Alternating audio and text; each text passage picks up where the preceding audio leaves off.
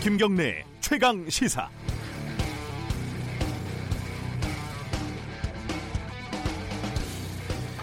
대한항공 충격 속으로 충격 휩싸인 재계 연금 사회주의 우려. 대한항공 조 회장 퇴진 쇼크. 대한항공 조양호 회장의 사내이사 연임이 무산된 뒤에 나온 기사 제목들입니다.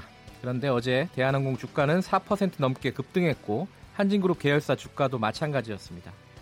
누가 충격을 받았다는 걸까요? 대한항공 측은 국민연금이 주주 가치를 고려하지 않았다고 매우 유감스럽다고 표명을 했습니다. 역시 어떤 주주를 말하는 걸까요?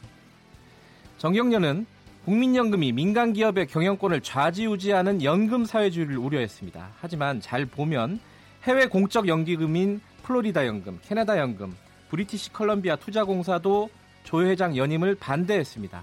그럼 이들도 경영권을 좌지우지하려고 반대표를 던진 걸까요? 아니면 주주로서 안정적인 투자 수익 때문에 반대표를 던진 걸까요? 대한항공은 조 회장이 이사직을 상실한 것이지 경영권 박탈은 아니라는 짤막한 입장만 내놨습니다. 의례적인 사과도 앞으로 열심히 하겠다는 상투적인 다짐조차 없었습니다. 3월 28일 수요일 김경래 최강 시사 시작합니다. 주요 뉴스 브리핑부터 가겠습니다. 고발 뉴스 민동기 기자 나와 있습니다. 안녕하세요. 안녕하십니까. 조양호 회장 얘기부터 하죠. 네, 조양호 한진그룹 회장이 대한항공의 사내이사 연임에 실패를 했습니다. 20년 만에 대한항공 최고 경영자 자리에서 물러나게 됐는데요. 재벌 총수가 주총 표결을 통해 주주들에게 퇴출되기는 처음입니다. 네. 그리고 국민연금의 stewardship code에 따라 기업 총수가 물러난 또 첫 사례입니다. 네. 아, 조 회장의 이사 재선임 실패에는 대한항공 2대 주주인 국민연금의 반대가 결정적이었던 것으로 풀이가 되고 있는데요. 예. 소액 주주들의 힘도 컸습니다. 참여연대와 민변과 같은 단체들은 조 회장 연임을 저지하기 위해서 140명의 주주로부터 전체 주식 수의 0.54%의 위임장을 받았습니다. 네. 그리고 전체 지분의 24.76%를 차지하는 외국인 투자자도 조양호 회장의 경영 배제에 상당히 무게를 실은 것으로 보입니다. 사실 표수로 보면은 아슬아슬했어요. 그렇습니다. 예. 네. 어, 미등기 회장으로 계속 경영을 하겠다. 이거는 무슨 말입니까? 조양호 회장 쪽. 그러니까 주총 이후에 대한항공 쪽에서 입장을 밝혔는데요. 네. 조양호 회장이 사내 이사직을 상실했을 뿐 경영권을 박탈당한 게 아니라면서 미등기 임원이라도 경영을 할 수 있다. 그리고 한진칼 대표이사로서도 경영이 가능하다. 이런 입장을 내놓았습니다. 네. 실제 조양호 회장은요. 대한항공 최대 주주인 한진칼의 최대 주주이자 사내이사를 맡고 있습니다. 아, 그래서 대한항공 경영권의 지렛대인 한진칼을 여전히 쥐고 있기 때문에 이 말이 또 전혀 틀린 말은 아닙니다. 음. 더구나 조양호 회장의 아들인 조원태 대한항공 사장을 비롯한 측근 인사들이 여전히 대한항공에 포진해 있기 때문에 네. 이번 퇴출을 대한항공 지배 구조의 근본적인 변화로 간주하기는 어렵다 이런 지적이 나오고 있는데요. 네. 아, 조양호 회장 쪽에서 계속 경영권을 행사할 경우에 주주 요구를 정면으로 위배한다는 그런 비판에 직면할 가능성이 있습니다. 음. 대표이사직에서 물러나게 되면서 조양호 회장이 퇴직금 지급 대상자가 대상자가 됐거든요. 네. 아, 회사 규정에 따라 계산을 해보니까 대략 700억 대인 것으로 알려지고 있습니다. 700억 원이요? 700억 대. 네. 대단하네요. 이 관련된 내용은 그 땅콩 회항 사태의 어떤 가장 큰 피해자 중에 한 분이죠. 박창진 지부장, 네. 대한항공 직원연대. 어, 3부에서 연결해 가지고 어, 사내 분위기 어떤지 좀 알아보도록 하겠습니다. 어제 어, 저녁 늦게 갑자기 좀 국회에서 소동이 있었어요. 박영선 어, 중소기업 벤처부 후보자가 중소기업 벤처에 대한 얘기를 한 게 아니라 황교안 장관에 대한 얘기를 했어요. 그렇습니다. 김학의 성범죄 사건과 관련해 언급을 했는데 네. 이게 어제 엄청난 파문이 좀 일었습니다. 2013년 박영선 후보자가 국회 법사위원장 시절에 당시 황교안 법무부 장관에게 문제의 그 김학의 동영상 CD를 언급을 하면서 네. 김전 차관 임명을 만료했다는 그런 내용입니다. 네. 아, 박영선 후보자는 김 전 차관의 임명 사실이 알려진 2013년 3월 13일 야당인 민주통합당 소속 법사위원장이었는데 어제 이 발언이 알려진 이후에 황교안 대표가 국회에서 기자들과 만났습니다. 법사위원장실에서 나한테 예, 박 후보자가 CD를 보여줬다니 그런 기억이 없다고 전면 부인을 했는데요. 네. 어, 황 대표가 이렇게 부인을 하니까 박영선 후보자가 다시 기자들과 만나서 기억이 나지 않는다는 황교안 대표의 이 발언은 거짓말이라면서 재반박을 했습니다. 네. 당시 법사위원장실 테이블과 아, 당시 황교안 장관이 앉았던 자리 그리고 또 다른 배석자 위치를 직접 그려 보이면서 음흠. 그 장면이 너무나 또렷하게 생각난다라고 거듭 강조를 했는데요. 예. 논란이 확산이 되니까 자유한국당 의원들이 청문회 보이콧을 선언을 했습니다. 이게 그 인사청문회가 존재감이 확 사라져 버렸어요. 이 얘기가 나오고 나서 네. 어, 자, 어, 한교안 대표는 택도 없는 소리다 이렇게 기자들한테 얘기를 했는데 완전히 부인을 했죠. 예. 네. 근데 또 이게 좀 애매한 게 이 박영선 후보자가 얘기한 거는 처음에는 CD를 보여줬다고 했거든요. 그렇습니다. 그죠? 나중에는 예. 근데 아, 아, 보여준 것 같지는 않다. 뭐 이렇게 조금 수정을, 예, 수정을 했죠. 했죠. 네. 그리고 황교안 대표도 검증 결과에 문제가 없다고 얘기를 했는데 만난 자체를 부인한 건 또 이제 민경욱 대변인 통해서였어요. 그렇습니다. 이게 좀 사실관계는 양쪽 다 좀 정확하게 알아봐야 될 필요가 있는 것 같습니다. 네.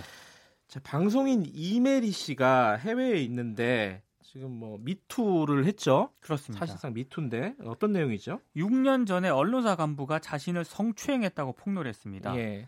SNS에 글을 올렸다가 이제 한겨레와 이제 인터뷰에서 다시 밝혀서 이 내용을 강조를 했는데요. 네. 한 대학 언론 홍보 대학원 최고위 과정에서 알게 된 언론사 간부와 네. 2013년 6월경 차량에서 성추행을 당했다는 그런 내용입니다.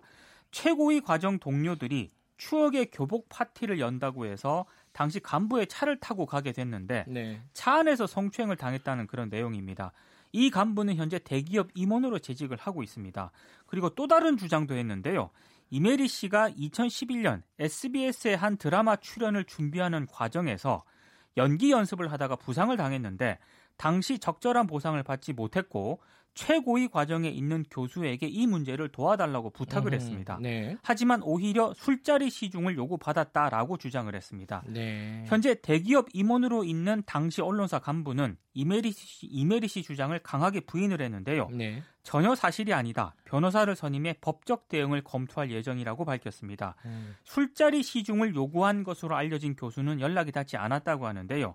현재 이메리 씨는 카타르에 머물면서 2022년 카타르 월드컵 민간 홍보대사로 활동을 하고 있는데 네. 장자연 사건의 목격자인 윤지호 씨로부터 감명을 받았다면서 응원한다고 말해주고 싶다라고 또 얘기를 했습니다. 알겠습니다. 자 어제 그 이명박 전 대통령 항소심 재판이 있었는데 약간의 좀 해프닝 이 있었습니다. 이학수 전 삼성그룹 부회장이 재판에 증인으로 나왔거든요. 네. 이명박 전 대통령 측이 미국에서 법률적 비용이 들어가니 삼성이 좀 내줬으면 좋겠다고 이야기했다. 이렇게 얘기를 했고요. 네. 이건희 회장에게도 보고를 했다라고 말을 했습니다. 이학수 전 부회장은 이명박 전 대통령이 실소유주인 다스의 미국 소송 비용을 지원한 당사자로 지목이 됐는데요. 네. 뇌물수수 혐의가 유죄라는 검찰 주장에 힘을 싣는 그런 증언이었습니다. 네. 그러니까 피고인석에 앉아있던 이명박 전 대통령이 욕을 했습니다. 재판부는 욕설을 듣지 못했지만 이전 대통령과 마주 앉아 있던 검사들이 이 욕설을 들었고요. 어, 이걸 얘기를 한 겁니다. 네. 그러니까 재판장이 어떤 말씀을 했는지는 정확하게 못 들었는데 재판부 입장에선 피고인을 퇴정시킬 수도 있기 때문에 다시 한번 상기하라 이렇게 이명박 전 대통령에게 주의를 줬고요. 이 전 대통령은 알겠다. 제가 증인을 안 보려고 하고 있다라고 답을 했습니다. 아, 욕 안 했다는 얘기는 아니고 그렇죠. 네. 미친 어, 뭐라고 얘기를 한 것 같은데 야 이건 좀, 좀 놀라운 일이에요 사실 전직 대통령이 권위가 있지 않습니까 아, 그렇죠. 아무리 뭐 이제 재판을 받고 있는 신세라고 해도 네. 자, 청와대 요번에 이제 그 고위공직자들 재산 공개를 추가로 했어요. 네. 청와대 참모들이 자, 다주택자가 여전히 좀 많다 이런 얘기가 있네요. 청와대 참모와 국무위원 가운데 일부가 여전히 서울에 주택 여러 채를 보유를 하고 있었습니다. 네. 정부 고위공직자 10명 가운데 7명은 지난해 재산이 늘었는데요.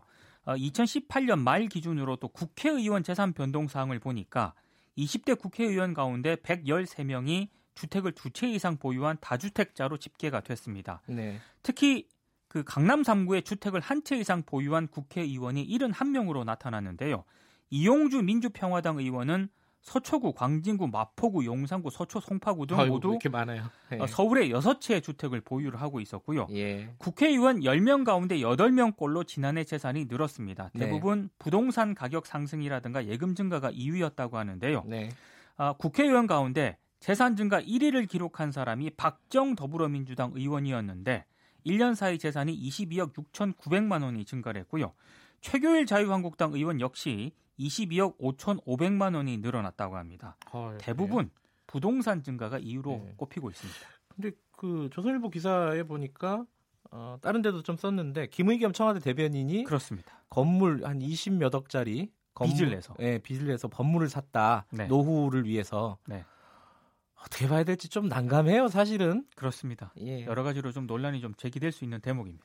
알겠습니다. 오늘 여기까지 들어야겠습니다. 고맙습니다. 고맙습니다. 고발뉴스 민동기 기자였습니다. KBS 일라디오 김경래 최강 시사 듣고 계신 지금 시각은 7시 35분입니다.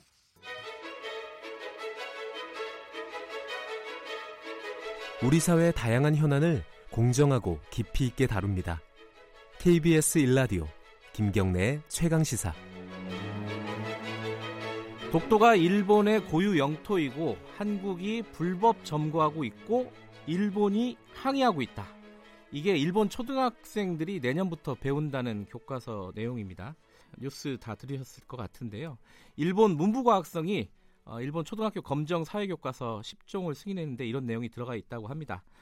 아, 오늘 최강시사 1부에서는요, 이 관련된 내용들을 좀 집중적으로 다뤄보도록 하겠습니다. 먼저 좀 궁금한 게요. 일본에 있는 제1교포들 있지 않습니까? 이 한국 학생들은 이 독도에 대해서 어떻게 배우고 있을지 그게 좀 궁금합니다. 어, 굉장히 좀 혼란스러울 것 같기도 하고요. 일본 현지에서 학생들을 가르친 경험이 있는 역사 선생님, 용인 보라고등학교 이경훈 선생님 연결해 보겠습니다. 안녕하세요. 네, 안녕하세요. 네. 어, 일본에서 학생들을 언제 가르치신 거죠? 어, 제가 2008년에 가서요. 한 예. 2010년까지 어, 일본 오사카에 있는 금강학교에서 음. 학생들과 같이 한국 역사를 공부했습니다. 금강학교는 그 제1교포 학생들이 다니는 학교겠죠? 예, 그렇습니다. 그 네. 일본에 있는 한국 학교인데요. 예. 그 제가 근무하고 있었을 때는요. 네네. 어, 그게 이제 2008년에서 10년 그때였기 때문에 네네. 어, 2005년에 검정을 했던 교과서를 가지고 사용을 했었습니다. 아, 그렇군요. 예, 그래서 그때는 초등학교나 중학교 역사 교과서에서 네. 독도에 관련된 뭐 직접적인 기술은 없었습니다. 아하. 단지 이제 지리 교과서에서는 독도는 일본 영토라는 기술이 있기는 있었거든요. 아 그래요? 예. 네, 뭐 한국이 불법으로 점거했다라든가 그런 서술은 없었습니다. 음. 이게 사실 아베 정권 들어오기 전에도 전부터 이 교과서 서술들이 독도에 대한 서술이 바뀌었잖아요. 네. 그러니까 어제 뉴스 같은 경우도 어, 서술이 좀 더 강력해졌다 이렇게 볼 수 있는 건데 이렇게 되면은요 그 일본에 있는 학생 그 한국 학생들도 좀 헷갈리는 상황이 되지 않을까요? 어 당연히 좀 그럴 것 같, 죠 네. 좀 예를 들면은 어그 일본 초등학교 교과서에서는요. 네. 제가 있었을 때 이제 2010년 그때쯤에는 네. 6학년 사회 교과서에는 이제 한국에 대해서 네. 1965년에 국교를 맺, 맺었고 2002년에는 두 나라가 협력을 해가지고 어, 월드컵을 공동 개최했다 뭐 이런 서술도 사실은 있었어요. 네네. 근데 이제 그게 이제 지금이 아닌 바로 직전 이제 그 교과서 검정이 된 다음에는 네.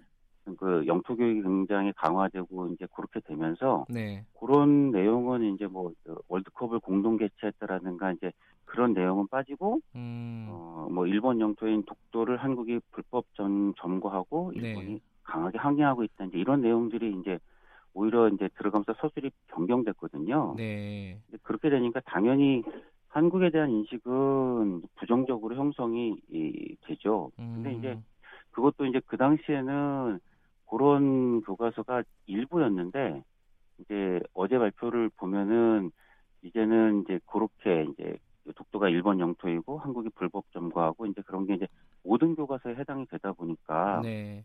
어, 학생들이 이제 그렇게 배우게 되고 당연히 한국에 대한 이미지가 음. 굉장히 안 좋게 될 거고 이제 그렇게 될 거라고 생각을 합니다. 근데 뭐 사실 독도 문제뿐만 아니라 예를 들어 뭐 침략 전쟁, 일본이 벌인 침략 전쟁이라든가 뭐 임진왜란이라든가 뭐 이런 부분들에 대한 뭐 기술들도 요번에 많이 좀 악화됐다 이렇게 평가를 받고 있던데 그런 부분들도 더 문제 아니겠습니까?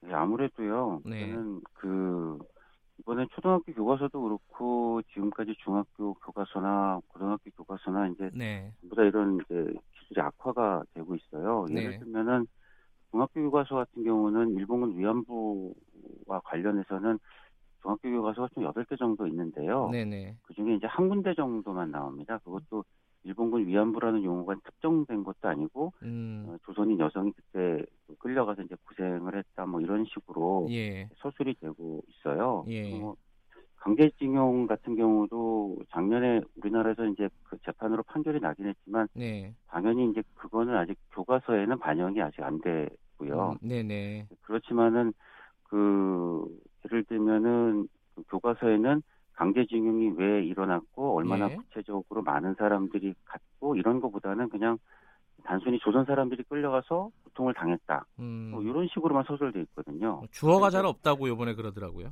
예, 예, 예. 그렇죠. 그러니까 그러니까는 학생들이 만약에 그걸 보면은 당연히 전쟁이 나면 모든 사람이 다 어렵고 힘들게 사는 거니까 어떤 그 전쟁이 있었을 때 의례 일반적으로 다 겪게 되는 고통 정도 네. 이렇게 치부해버릴 수도 있을 것 같아요. 네. 뭐 그런 것들이 아무래도 문제가 될 수가 있습니다. 근데 한 가지 좀 궁금한 거는요.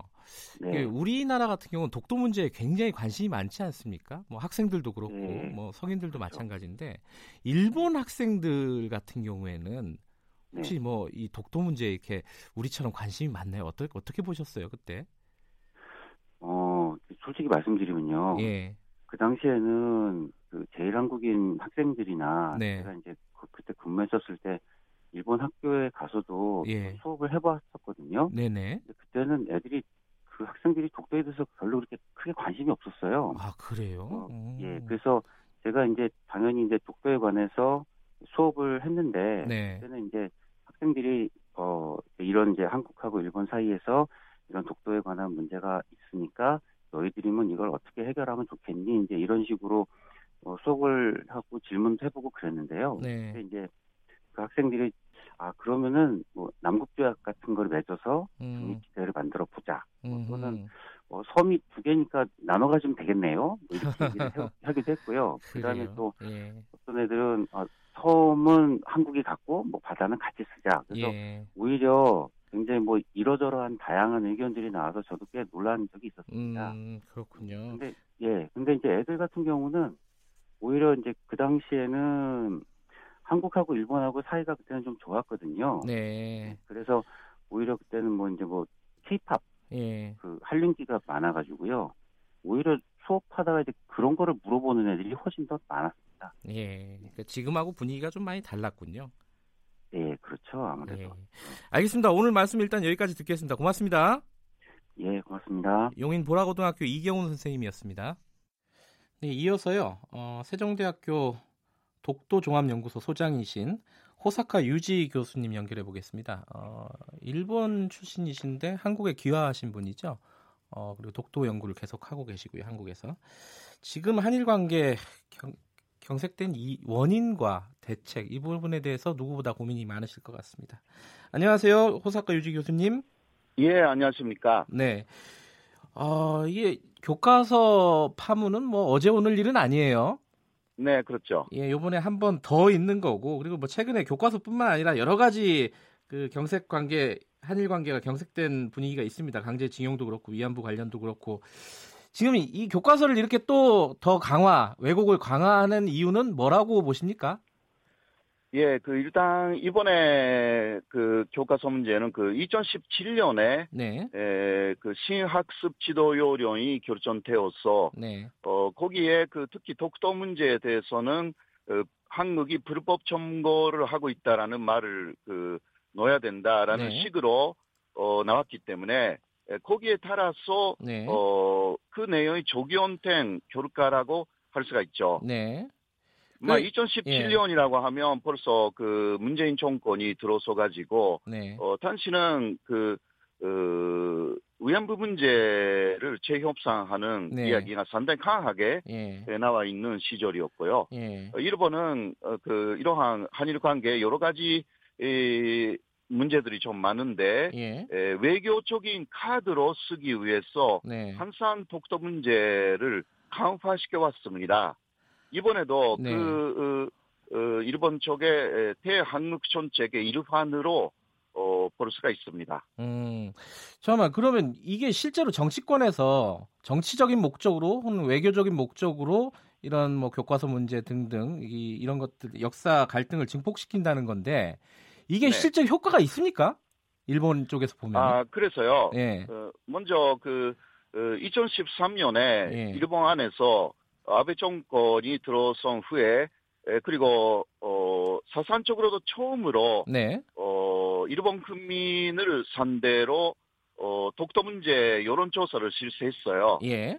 그때 일본 사람들이 이 독도가 어, 일본 연도라고 생각한다라는 것이 60% 정도가 됐습니다. 네. 예, 네, 그러나, 어, 그때는 그, 어, 여론조사 앞에 독도가 일본 연도라는 그, 일본 정부의 논리를 다 쓰고, 네. 그것을 잊고 나서, 어, 대답하는 현식이었습니다. 네. 그것을 보고, 일본 정부는, 어, 2천도면 90% 이상 나와야 되는데, 왜 60%냐 라고 예. 해서 예. 상당히 실망한 것입니다. 예. 막 우리가 볼 때는 60%는 너무 높은 거 아니냐 예. 그렇게 생각하지만 일본 정부는 다르게 생각한 거죠. 네. 그래서 더 강화시켜야 된다. 음. 특히 젊은 사람들이 그 독도에 대해서 관심이 없기 때문에 예. 에, 그, 이 부분을 강화시켜야 된다라고 네. 해서 어, 교과서 문제를 더욱더 강화시키는 방향으로 예. 간 것입니다. 그, 실제로 그렇게 계속 지속적으로 독도 문제에 대해서 뭐 교과서도 그렇고 발언이나 이런 걸 통해서도 정치권에서 일본 정치권에서 제기를 해가지고 네. 일반 국민들이 그 독도 문제에 관심을 갖게 됐나요? 일본 방식으로? 아, 그래서요. 예. 어, 그 아무래도 교과서에 나오니까 예. 이거 실제로 교육을 하지 않으면 그래도 효과는 없습니다. 음... 그렇지 않습니까? 네. 어, 제가 그 제가 아는 어, 그 초등 어 거기 중학교가 좀 있거든요. 예. 어그 일본에. 예. 근데 그 중학교 선생님들에게 직접 물어봤습니다. 네. 독도가 어, 일본 연도라는 내용을 가르치냐고. 네. 어, 그런데 거의 가르치지 않다고 이야기를 합니다. 음... 어, 왜냐하면 교재에 있는 것만으로는 예. 어 그거는 그 교사의 재량이라는 것이 있어가지고 네. 특히 한국 쪽에 에, 주장도 있기 때문에 일반적으로 독도가 어, 일본 연도라고 가르치기는 상당히 어렵다. 음... 그런 이야기를 합니다. 네. 어, 그래서 효과가 별로 나타나 있지 않기 때문에 음흠. 현재 극우파 정권인 아베 정권은 어, 더욱더 강화시키려고 하는 거죠. 음... 여러 가지 방법을 통해서. 오히려 효과가 없기 때문에 더 이런 왜곡들을 강화, 강화시키고 있다. 이런 말씀이시네요. 예, 예. 예, 물론 그 어, 전혀 효과가 어, 없는 것은 아니고요. 예, 예. 특히 예. 시마네 현이라는 그 예. 독도가 어, 차기 현의 곳이라고 그렇게 예. 주장하는 어, 그 어, 독도 어, 예. 아래쪽에 있는 그 일본의 현에서는 예. 그 특별한 교재까지 만들어 가지고 어, 열심히 가르치고 있어가지고요. 예. 어, 그리고 그 디베이트 수업을 해요, 또. 예. 어, 판을 두 개로 나누어서 어, 한조는 그 일본 편, 음흠. 한조는 그 어, 한국? 한국 편으로 예. 해가지고 독도가 결, 결국은 논리적으로도 일본 것이다 라는 결론이 나오도록 그 어, 아주 철저하게 에, 수업을 하고 있습니다. 이게 예, 예. 확대되지 않으면 좋겠다고 저는 생각하는데요. 예. 아무튼 일본 정부는 그 시마네 현의 현식을 예. 수업 어, 앞으로도 어, 그 확대해가지고 전 국민적으로 어, 그런 교육을 실시할 때까지 아마 강화시킬 것이라고 저는 생각해 합니다. 지금 한일 관계가 굉장히 경색돼 있지 않습니까? 네네. 이게 지금 앞으로 별로 이 경색이 풀릴 어떤 돌파구가 보이지 않는다라고 비관적으로 생각하시는 분들이 많은 것 같아요. 선생님은 어떻게 생각하십니까? 음, 저는 그 약간 다른 의견을 갖고 있고요. 예. 어, 왜냐면 젊은 사람들이 그런 한일 관계 관, 그 거의 관심 없어요. 음흠. 예. 예. 그러니까 물론 그 정치권이나 예. 지식인들은 이 부분을 뭐 위안부 문제 등그 그 간제 지원자 예. 관계로 문제 등 상당히 관심이 있다라는 것은 어 그 확실하지만 예. 일반 국민들은 어 그 특히 아까도 말씀드렸습니다만은 젊은 층은요. 네. 어 한국을 굉장히 좋아합니다. 음흠. 어 그러니까 조금 전에 있었던 그 어, 고등학생들에 예. 대한 여론조사에서 어, 수학 여행으로 어디로 가고 싶냐? 한국이다. 그, 예. 예, 예, 예, 여론 조사를 했더니, 예. 예, 1위가 한국이었어요. 알겠습니다. 그 젊은 층이나 이런 사람들을 보면은 그래도 희망은 있다, 이런 말씀이시군요. 그런 것입니다. 예, 예. 알겠습니다. 오늘 말씀 감사합니다. 네. 호사카 유지 세종대 교수님이었습니다.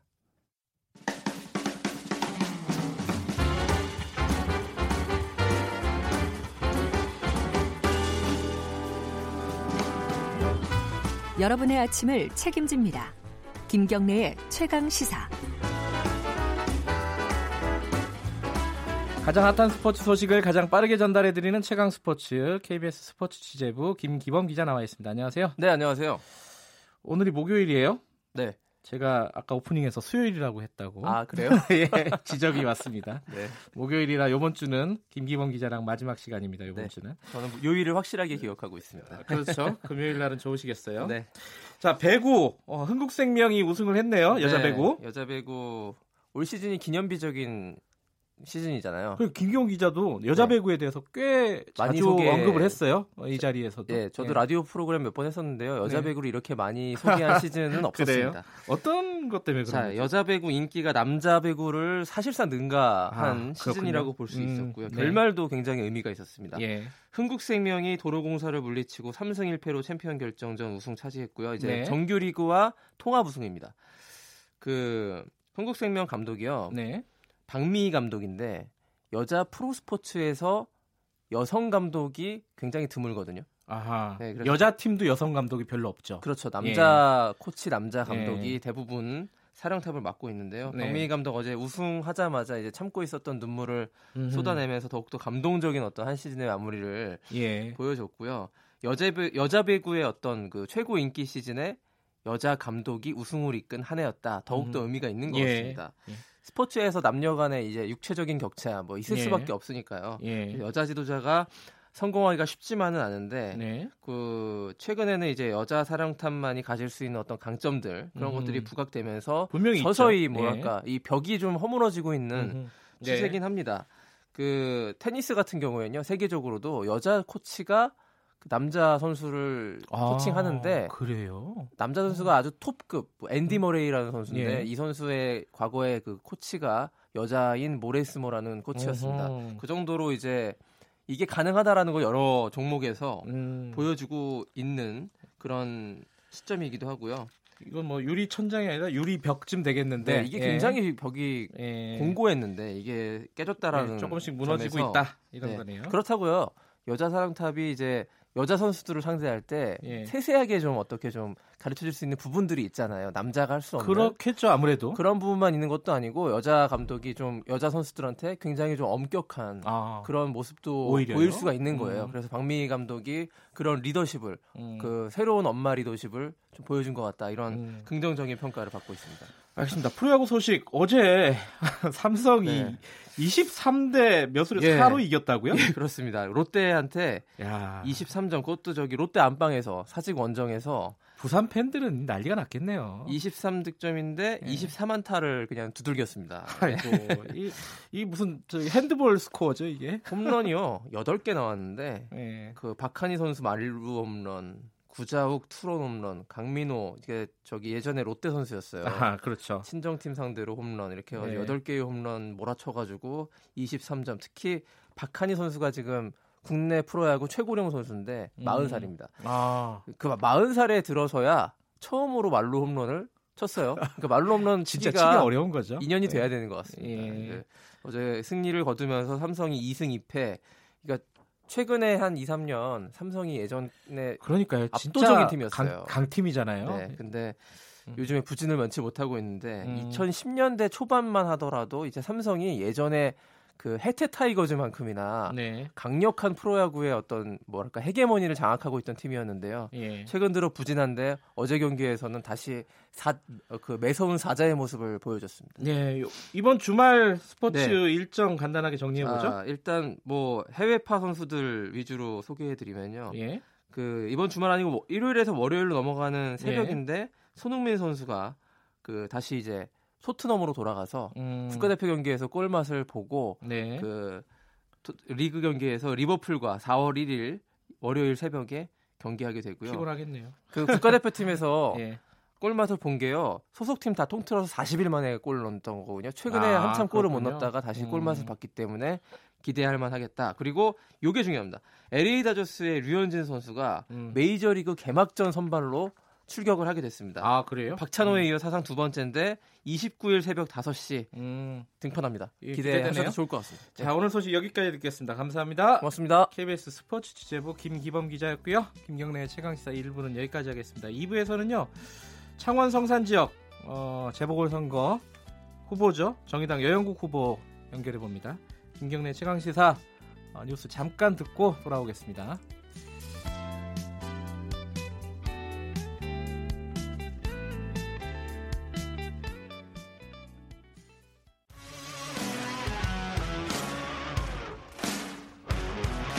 탐사보도 전문 기자 김경래 최강 시사. 김경래 최강 시사 2부 시작하겠습니다. 다음 주 수요일이죠. 어, 4.3 어, 국회의원 보궐선거가 열립니다. 어, 영남권 두 곳이고요. 한 곳은 경남 통영 고성, 한 곳은 창원 성산입니다. 두 곳밖에 안 되지만은 이게 전국적인 의미가 좀 있습니다. 총선을 앞둔 전초전이기도 하고요. 지금 뭐 각 당이 어, 창원에도 내려가고 고성에도 아, 통영에도 내려가고 이러면서 어, 전면전을 펼치고 있는 상황입니다. 그래서요 아, 가장 격전지 둘 중에 상대적으로 더 격전지인 경남 창원 성산 지역 후보자들을 연결해갖고 어, 인터뷰를 좀 하려고 했는데 저 여영국 후보 음, 범여권 단일 후보죠. 어, 정의당의 여영국 후보는 오늘 인터뷰를 하고요. 아직 한국당의 강기훈 후보가 어, 인터뷰를 계획이 없다고 이렇게 말씀을 하셔가지고요. 언제든지 어, 계획이 잡히면은 저희한테 말씀을 해주셨으면 좋겠습니다. 오늘은 먼저 정의당 여영국 후보 연결해 보겠습니다. 안녕하세요. 네, 안녕하세요. 어, 월요일이었죠. 그 민주당 권민호 후보하고 단일화가 됐습니다. 그죠? 네 네. 단일화 다, 된 다음에 어떻게 뭐 선거구에 변화가 좀 있습니까? 분위기라든가 이런 게? 우선 그동안 이제 시민들이 100사람 만나면 모두 다가 단일화만 요구를 했습니다. 아, 그래요? 네. 다른 선거하면서 이야기를 꺼내기 어려울 정도로. 예. 어, 그래서 모든 여기 출마 후보들이 단일화에 대한 그래서 이야기를 가장 먼저 좀 하고 있었고요. 네. 그 단일화가 되고 나니까 아, 시민들 분위기 많이 다르죠. 네. 좀 1m 거리를 두고 이야기하시던 분들이 이제는 완전히 이제 지지 의사를 분명하게 좀 해주시고 해서 음. 어, 확실히 좀 분위기가 다릅니다. 근데 그 단일화에 대해서 어, 좀 비판을 하는 쪽도 많습니다. 일단은 네. 뭐 어, 진보 계열에서는 민중당이 야합이다 이렇게 얘기를 하고 있고요, 그죠? 네, 네. 그리고 자유한국당도 마찬가지죠. 그 여야가 이렇게 단일화하는 경우가 어디 있냐? 이거 야합이다 이렇게 네. 얘기를 하고 있는데 여기에 대해서는 어떻게 답변을 하시겠습니까? 우리 흔히 뭐 야합하면은 네. 어떤 그 어떤 공익적 가치를 버리고 네. 어떤 뭐 자기를 기득권에 어, 이익에만 부합하는 그런 그런 것들을 좀 야합이라고 이야기를 하는데 네. 이번 단일화는 어 우리 시민들의 명령 정말 아마 여기 와 보신 분은 알 것입니다. 네. 어쨌든 지금 이 민생은 팽개치고 계속 정쟁만 일삼고 또 이념 대결을 부추기면서 우리 국민들을 갈라치게 하고 하는 자유한국당의 부활을 막기 위해서는 어, 자유한국당 부활에 반대하는 사람들은 다 힘을 하나로 뭉쳐라. 네. 이게 장원 시민들의 명령이었습니다. 음. 어, 그래서 저희들도 결국은 그런 시민들의 요구에 부응을 할 수밖에 없었고, 네. 어, 그래서 이제 그런 것을 이루어내기 위한 어, 진보 개혁 진영의 힘을 하나로 모은 것이 바로 이번 단일화다. 음. 어, 뭐 야합이란 말은 가당치가 않습니다. 혹시 그 민중당하고도 단일화 아직 여지가 남아 있는 건가요?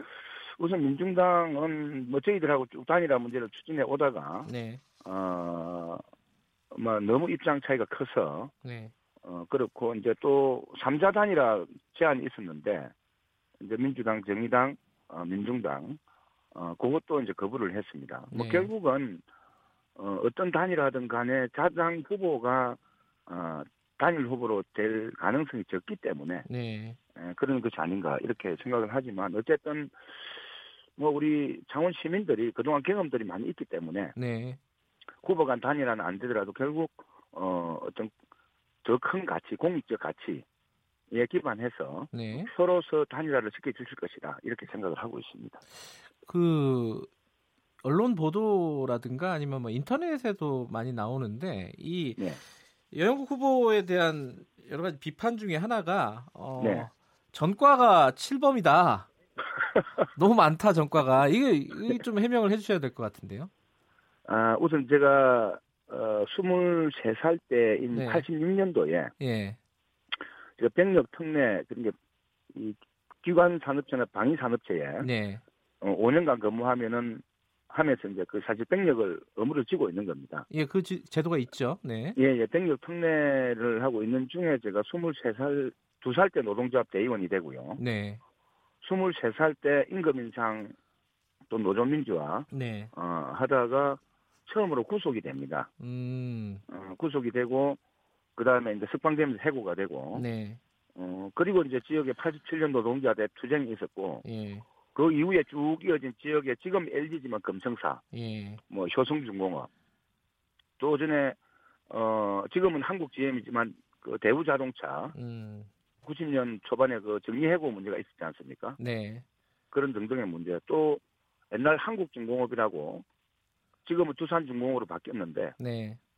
한, 그 두산중공업이 한국중공업을 인수하면서 노조 탄압이 굉장히 좀 심했었습니다. 네. 여기에 한거해서 배다로시라는 분이 예, 또 분신 한거하고 했는데 예, 예. 예 또그 투쟁을 또 책임지고 하다가 등등의 이 음. 과정에서 다 구속된 음, 그러니까 노동운동을 하다가 구속된 건이다 일곱 건 예. 모두 전부 다 그렇습니다. 아 그렇군요. 근데 이제 제명 자체가 뭐 하다 네. 보면 뭐 폭력 또 도로교통 방해 네. 또뭐 삼자개입법, 집시법 뭐 등등으로 네. 어, 해서 그, 그 사정을 모르는 사람은 예.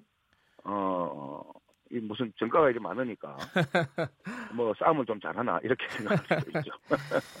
이거는 좀 그 창원 성산에 계신 분 아닌 분들을 위해서 좀 여쭤보는 건데요. 네네. 창원 성산이 이제 노회찬 고 노회찬 의원의 지역구 아니었습니까? 예예예. 예, 예. 진보적인 색채가 굉장히 강해요. 예. 물론 이제 창원이 공장이 많고 이래가지고 노동자도 많고 그럴 네. 것이다라는 추측은 되는데 공장 네. 많은 데는 뭐 창원만 그런 건 아니잖아요. 예예. 예. 창원만의 어떤 특별한 어떤 이유가 있습니까? 이게 진보적인 색채가 강한 이유가? 우선 창원공단이 74년도에 어, 생겼습니다. 네. 1974년도에 생기면서 어떻게 보면 대한민국 기계 산업의 중심지로서 어, 대한민국의 경제를 부흥시켜 온 하나의 중심지 역할을 해 왔거든요. 네. 또 그런 만큼 노동자들이 많이 집적돼 있었고, 네. 또 지금 민주노총으로 이야기되는 어, 87년도 노동자 대투쟁으로부터 네. 대한민국 민주노조 운동의 발상지 역할을 했습니다. 음. 어, 그래서 이제 여기가 민주노조 운동이 강한 지역이었죠. 네. 이런 바탕 위에 민주노동당이 생기고 처음으로 지역구에서 권영길 예, 예. 의원님을 지역구 국회의원으로 배출하는 네. 어, 그런 좀 기반이 됐던 게 조금 전에 설명드린 그런 내용인 음, 거죠. 그렇군요. 그러면서 이제 이 많은 우리 이 현장에 있는 노동자뿐만 아니고요. 예. 전문직 전문직 그 종사자도 많고 네. 또 사무관리직도 많이 있는데 그런 분들이 어, 또 그런 데 대한 자부심 같은 게 있어요. 네. 아, 우리는 어, 일하는 사람으로서 어, 일하는 사람들의 이익을 대변하는 네. 권익을 대변하는 네. 어, 그런 국회의원을 가졌다는 게참 어, 큰 자랑이다. 네. 자부심이 있어서 예, 예. 어, 그런 것들을 계속 좀 이어가야 된다는 이야기를 참 많이 하십니다. 그 말씀 나온 김에 여쭤보면요. 이번 네. 선거를 어, 일부에서는 어, 네. 노회찬 의원 고 노회찬 의원과 황교안 자유한국당 대표의 대리전이다. 예, 예. 두 분의 예. 이제 관계가 되게 좀 묘하지 않습니까? 뭐 고등학교 뭐 동기동창 예, 예, 그러기도 하고요. 이 이런 부분들을 들으면 좀 부담이 되시겠어요, 아무래도? 뭐 특별한 부담이라기보다도 저희들은 사실은 노회찬 의원 뭐 제가 의원님을 뭐 여러 비판도 들으면서 지역에 모셔온 당사자이기도 하고요. 네. 또 선거도 같이 책임지고 또 함께 국회의원 당선되고 함께 활동하다가 네. 그렇게 가셨기 때문에 어, 의원님이 소임을 다 하지 못하고 가셔서 그 소임을 꼭 어, 우리 정의당이 네. 그꼭그 그 책임을 다 해야 된다는 이런 마음으로 출마했기 때문에 네. 어뭐 저는 씨 하고 뭐 대립 구도나 이런 생각 별로 안 예, 하고 예. 있습니다. 그 예. 지금 방금 말씀하셨잖아요. 그 노회찬 예. 의원의 못다한 꿈. 예. 어, 두 분이 뭐 노회찬 의원은 쌍둥이다 뭐 이렇게 농담 삼아 예. 얘기할 정도로 친하셨다고 하는데. 네. 어, 못다한 꿈이 뭐라고 보십니까? 우선 노회찬 의원님과는 어 80년대 중반 노동운동의 길목에서도 만났고요. 예. 또 정치운동의 길목에서 늘 어, 큰 어떤 우리 큰 변화 때마다 늘 함께 만나서 일을 도모를 해왔습니다. 네. 어, 그리고 이제, 어, 약 3년 전에 지역에 오셔서 네. 이 지역에 이제 정치 운동을 다시 일구려고 예. 어, 함께 쭉 노력하셨던 분인데 뭐 제가 살아 걸어온 산도 그렇고 또 꾸는 꿈도 그렇고 의원님이 돌아가시고 나서 6,411번 버스를 네. 소재로 한 그 연설이 굉장히 화제가 되었지 않습니까? 예, 예. 바로 그것은 어, 잘 눈에 보이지는 않지만 국민 다수에 의해서 이 세상은 돌아가고 있는데 네. 에, 그 사람들에 대해서는 어, 제대로 가치를 인정 안 해주고 있다. 그래서 음. 그런 분들의 고단한 삶을 음. 바꾸는 게 우리 진보 정치의 꿈이고 네. 우리 하고자 하는 일이다 예. 하는 그런 너무나 평범한 예. 어, 그 꿈이 꿈을 이루고자 하는 것이 바로 어, 노회찬의 꿈이었고 정의당의 꿈이고 어, 또 많이 또 이 정치 운동을 하신, 하시는 분들 꿈이기 때문에 네. 에, 그런 꿈들을 계속 이어가고 강화하겠다 하는 마음으로 봐두시면 될 것 같습니다. 예, 지역 현안 하나 여쭤봐야 될 것 같아요. 창원이 네. 굉장히 어렵다 경제가 어, 청취자분들 중에도 그런 문자를 보내주고 계십니다. 이 네. 지금 뭐 창원 공단이 침체되고 있고 뭐 지금 당장 어제 오늘 일은 아니지만요. 네. 여기에 대한 대책은 어떤 게 있으실지. 우선 지금 참 제가 좀 답답한 게요. 네. 이번 선거를 하면서 어 지금 자유한국당 측에서 창원 경제가 힘드니까 네. 어 좌파 정권이 네. 이 창원 공단을 이렇게 만들었다면서 많이 이념 대결을 부추기면서 공격을 하고 있어요. 예. 그러나 창원 공단의 경제는 이미 10년 전부터 쭉 빨간불이 켜져가 내려왔습니다. 네. 어, 계속 내리막길이었죠. 특히 지금 자유한국당 대표인 황교안 대표가 국무총리 하던 시절은 15, 16, 17년도 네. 이때 가장 안 좋았습니다. 뭐 음. 0, 성장률이 0.2%, 0.5% 이랬거든요. 예. 그런데 지금은 오히려 이제 이런 자기들의 문제를 도대체한테 어, 엉뚱한 데 책임을 돌리는 것은 정말 무책임한 일이다 하는 말씀 먼저 드리고요. 네. 그러니까 지금은 어 이걸 창원 경제를 살리기 위해서 주먹질 할 때가 아니고요. 예. 정말 머리를 맞대고 진지하게 논의를 해야 될 때라고 생각합니다. 우선은 당장 이 어려움을 극복해 나가야 되, 지 않습니까? 네. 그래서 지금 창원 진해구에만 산업위기 대응 특별지역이라고 저 군산이라든지 예. 어뭐 조선업이나 이런 게 굉장히 어려워졌을 때 지정하는 그 노동자들 고용 문제도 지원하고 예. 기업의 어려움도 좀 지원하고 자영업자들의 어려움도 지원하는 어좀 종합적인 지원 정부 정책인 어 산업위기 대응 특별지역 지정 음. 이게 진해구에서 창원 전체를 좀 확대돼야 된다. 네. 어, 이게 좀 가장 급선무고요. 또 우리 소상공인들이 굉장히 어렵지 않습니까? 네. 그래서 소상공인들도 함께 살기 위해서 어, 우리 노동자들이 함께 참여하는 어, 지역 그 상생화폐를 음. 한 천억 원 규모로 발행해서 어, 좀 하겠다 하는 제가 그런 공약을 걸고 있는데 예. 아마 그런 좀 예. 어, 좀 가치를 공유하는 후보들은 그런 유사한 공약들을 다 같이 걸고 있습니다. 그 자유한국당 그 강기훈 후보는 어, 최근에 그 문재인 정부의 탈원전 정책 때문에 창원이 더 네. 어려워지고 있다. 네, 네. 그렇게 얘기를 하던데 거기에 대한 입장은 어떠십니까? 저는 이제 뭐 탈원전 때문에 지금 어렵다는 것은 어 그는 사실이 아닙니다. 이후에 어려워질 가능성이 큰 거죠. 예. 어, 그러나 지금 이 문제를 두고 탈원전 정책을 철회해라. 네. 어, 하는 것은 동의를 할 수가 없습니다. 이미 네. 전 세계적으로 원전 시장은 줄어들고 있는데 네. 계속 이 창원에 있는 한국중공업이 이제 원전 설비를 생산하는데요. 계속 원전 중심으로 하다가는 언젠가는 어 그런 문제에 봉착을 하게 되는데 네. 에, 오히려 지금은 어 탈원전으로 인해서 이후에 당장 한 내년부터 닥칠 네. 우리 노동자를 고용의 어려움 또 기업의 어려움을 함께 정부가 어, 왜 정부 정책 때문에 이렇게 된 것이니까 네. 어, 책임을 좀 져 나가는 자세로 가야 된다는 생각이고 예. 어, 특히 이제 기업이 살아남기 위해서 두산중공업이 현재 어, 여러 가지 사업을 담당하고 있습니다. 예를 들면 가스 터빈 어, 발전 그 기술, 어, 그 다음에 풍력 발전, 예. 또 요즘에는 에너지 저장 장치 이게 굉장히 중요한데 에너지 저장 장치 기술도 굉장히 보유를 하고 있고요. 또 원전 해체 기술 예. 이런 것들이 세계 경쟁력을 갖출 수 있도록 전폭적인 R&D 지원이나 이런 게 좀 되면서 어, 그 탈원전으로 인한 그 공백을 어 알겠습니다. 예, 예, 좀 메워 나가야 된다 생각입니다. 마지막으로요, 30초만 어, 여영국 후보님의 강점이 뭔지 홍보 시간 드리겠습니다. 우선 저는 이제 도의원 8년간 하면서 네. 어, 잘 아시다시피 홍준표 전 지사의 무상급식 중단에 맞서서 어, 끝내는 무상급식을 원상 회복시켜내고 지금 고등학교까지 확대시키는 주축돈 역할을 했습니다. 네. 또한 노회찬 의원과 함께 에, 도, 도시가스 요금을 인하하는 그런 또 사업들을 하면서 실제로 창원의 도시가스 요금을 인하를 시켰습니다. 알겠습니다. 바로 그동안 펼쳐왔던 이런 민생 정치를 국회로 가져가겠다.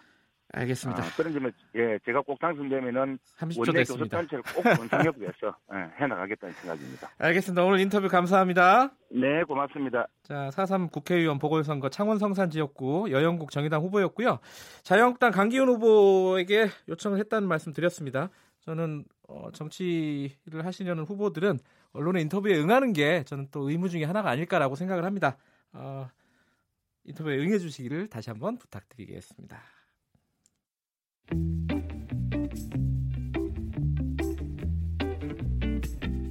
여러분께서는 지금 뉴스타파 김경래 기자가 진행하는 KBS 일라디오 김경래의 최강 시사를 듣고 계십니다.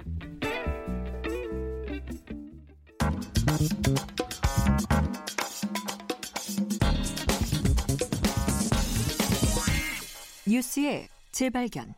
뉴스의 재발견 미디어 오늘 이정환 대표님 나와 계십니다. 안녕하세요. 네, 안녕하십니까. 오늘 KT가 여러 가지로 요즘 시끄러운데 이 얘기를 해주신다고요? 네.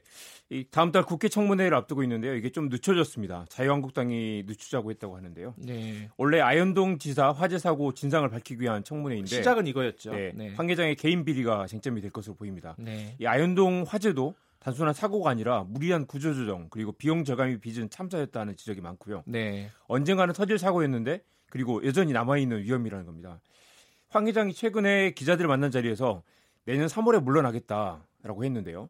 이게 임기를 채우겠다는 이야기죠. 그리고 2014년 3월에 취임해서 한 번 연임 성공해서 6년째 재임 중인데. 아, 6년째예요, 예, 지금? 음. 퇴임하겠다고 밝힌 걸 두고 일부에서는 아 이제 두 번 두 번만 하고 물러나는 거 아니냐. 그래서 용기 있는 결단이다라고 평가하는 사람도 있지만 예. 한편으로는 조용히 물러날 테니까 건드리지 말아, 말아달라 아, 그런 메시지로 읽는 사람들도 여러 많습니다. 여러 가지 메시지를 읽고 네. 있군요. 지금 황창규 회장이 근데 원래 굉장히 유명한 사람 아닙니까? 그렇습니다. 황해 법칙으로 유명하죠. 반도체 예. 반도체 메모리 용량이 1년마다 두 배씩 늘어날 거다. 이 삼성전자에서 정말 잘 나가던 분인데 네. 이 이석재 전 회장이 물러나면서 후임으로 선출이 됐습니다. 네. 이 반도체만 하던 사람이 통신을 뭘 아느냐라는 비판도 있었고요. 그렇죠. 통신에서도 황해 성장 법칙을 만드는 거 아니냐라는 기대도 많았는데요. 근데 오자마자 대규모 구조조정을 했습니다. 취임 3개월 만에 8천여 명을 내보냈고요. 네. 이 재미있는 게 자살을 막으려고 전국 그 KT 지사의 옥상 출입문을 폐쇄했다고도 합니다. 야, 이건 좀 끔찍한 네, 일이기도 네, 그렇죠. 하네요. 그 결국은 그 잘 나가던 황해 네. 법칙이 KT에 와서는 안 먹혔다. 그렇습니다. 사실 네. 통신 산업이 1년마다 두 배씩 성장할 수는 없고요. 네. 그리고 황해 법칙이 KT의 법칙에 무너졌다라는 얘기가 나옵니다. 예, 예, 예. 이 KT의 법칙이라는 게 회장이 바뀌면 일단 구조조정을 하고 그러면 이제 실적이 좋아지겠죠. 네. 주가를 끌어올리고 그래서 연임의 발판을 만드는 그런 전략인데요. 음흠. 실제로 이석재 전 회장이 그렇게 경영을 했고 네. 황 회장도 정확히 그 루트를 따르는 것 같습니다.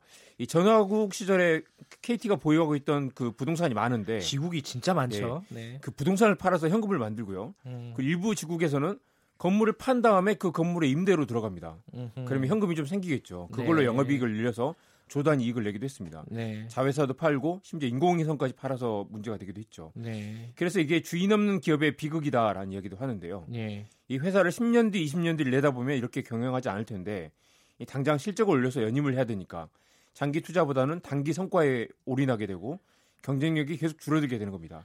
이 자리 보존을 위해서 청와대와 정치권을 눈치를 보게 되고요. 예, 이게 참 어려운 문제네요. 네네. 주인 있냐 없냐 이거는 뭐 조금 이따 다시 네. 뭐 나올 것 같고요. 관련된 얘기가 지금 현재 논란이 되고 있는 특히 뭐 네. 뭐 검찰에 고발된 사건이 굉장히 많죠. 그렇습니다. 크게 세 가지인데요. 예. 이 수십억 원의 자문료를 지급하면서 경영 고문을 고용했는데 이 사람들이 로비스트로 활동하면서 정치권에 줄을 댔을 그런 가능성이 있습니다. 예.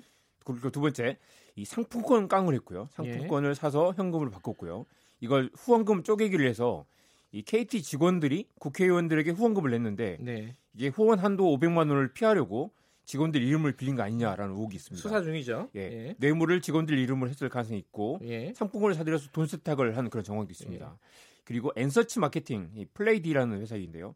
이 회사를 시세 시세보다 한 음. 400억 가까이 비싼 가격에 인수해서 논란인데 예. 이것도 고발돼 있습니다. 이게 어, 한 언론사 이 사장의 사위가 관련돼 있는 회사로 알려져 있습니다. 아, 그 김성태 자유한국당 의원 뭐 부정 취업 관련돼서는 의혹 예. 관련해서는 예. 이 이석채 회장 예. 때 건인데 그럼에도 불구하고 지금 KT에 또 굉장한 부담이에요, 사실. 예, 전 사장이 지금 구속돼 있는 상황이고요. 예. 근데 이게 어, 의문스러운 거는 KT가 네. 지금 민영화가 되지 않았습니까? 그렇습니다. 근데 왜 이렇게 아직까지 정부 눈치를 보는 거예요? 정말 고질적인 문제인데요. 주인 없는 기업이니까 오히려 이제 청와대 충성을 해서 자리를 보존받으려는 그런 문화가 있습니다. 예. 이게 이사회가 제대로 작동된다면 경영을 제대로 못하는 CEO를 내보내야 되겠죠.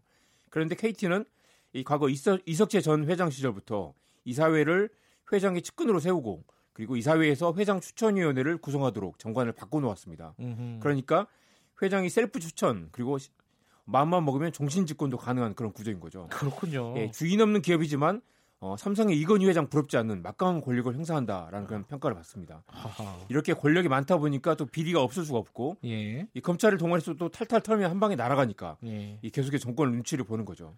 이석재 전 회장도 검찰 수사가 시작되니까 자진 사퇴를 했고요. 이 정부 지분은 없지만 정부가 찍어 누를 수 있는 그런 구조다라고 할 수 있겠습니다.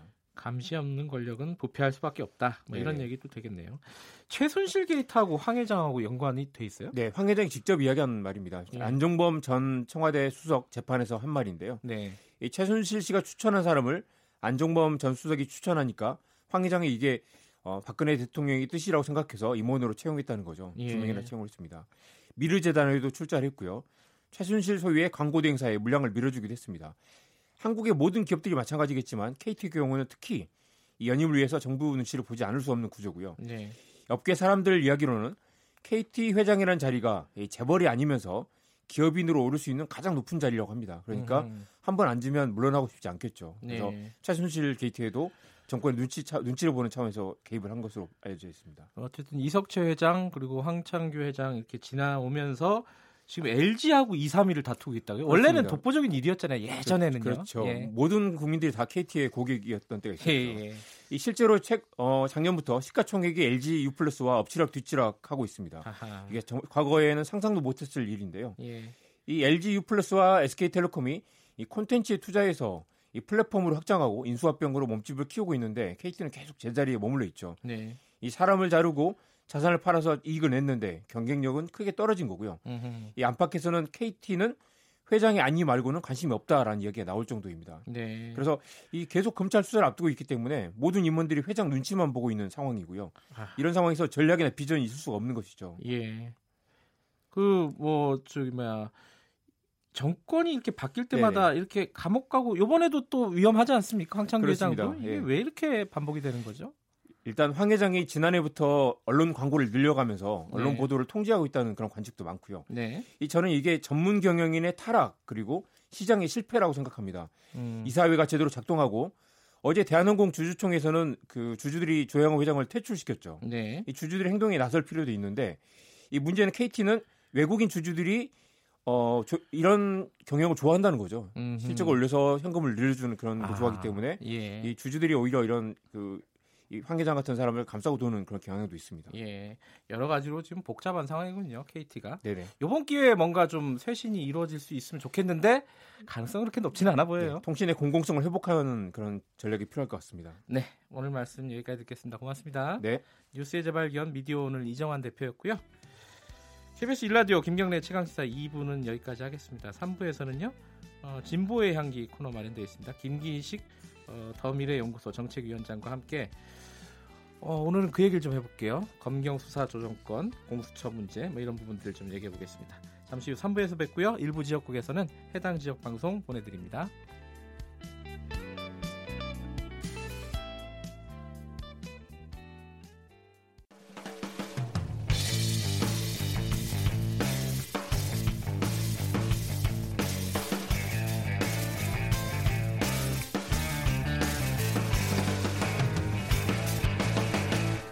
김경래의 최강 시사.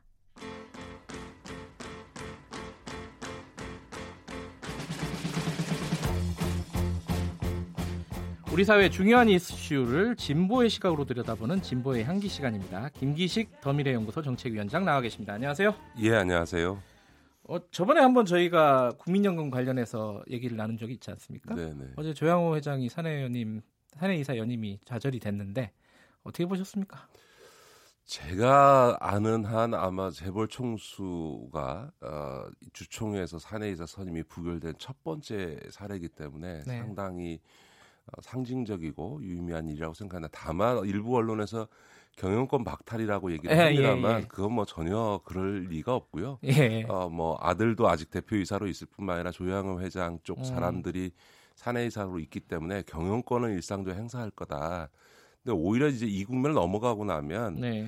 소위 등기 이사로 선임되지도 않은 사람들이 음. 일상적으로 경영 행위를 하는 것에 대해서 이걸 허용할 아. 거냐라는 문제에 대해서 우리 사회가 좀 논의해야 된다. 예를 들어서 지금 뭐 은행이나 이런 채용 비리에서 예. 공식적인 은행장도 회사의 업무에 대해서 예를 들어서 잘못 하게 하면 이제 업무방해죄로 예. 유죄가 나오고 네. 있지 않습니까? 그런데 더군다나 사내회사로 음. 등기 되, 지도 않은 어, 재벌 오너가 아무 직함 없이 그 일상적으로 경영 행위에 음. 개입하는 행위에 대해서는 저는 어, 음. 제재해야 되고 사법부에서도 조금 적극적으로 법률 해석을 할 필요가 있지 않나 이런 생각을 합니다. 다음 단계가 또 기다리고 있군요. 네네. 네. 오늘 얘기는 사실 그 검경 수사조정권, 뭐 공수처 비리, 뭐 검찰에 대한 얘기입니다 주로. 이 부분에 대해서도 좀 관심이 많으셨나 봐요. 예, 저희 제가 참여연대 있을 때 그 소위 고비처, 그러니까 공, 공수처라고 하는 거를 아, 예전에요. 예, 네. 대한민국에 처음으로 제기한 게 이제 저희 참여연대였고 예. 검경 수사권 조정이라는 것도 저희 참여연대에서 처, 처음 음. 제기했기 때문에 이건 뭐 20여 년 동안 예. 다뤄왔던 사안입니다. 참여연대는 안 하는 게 없군요.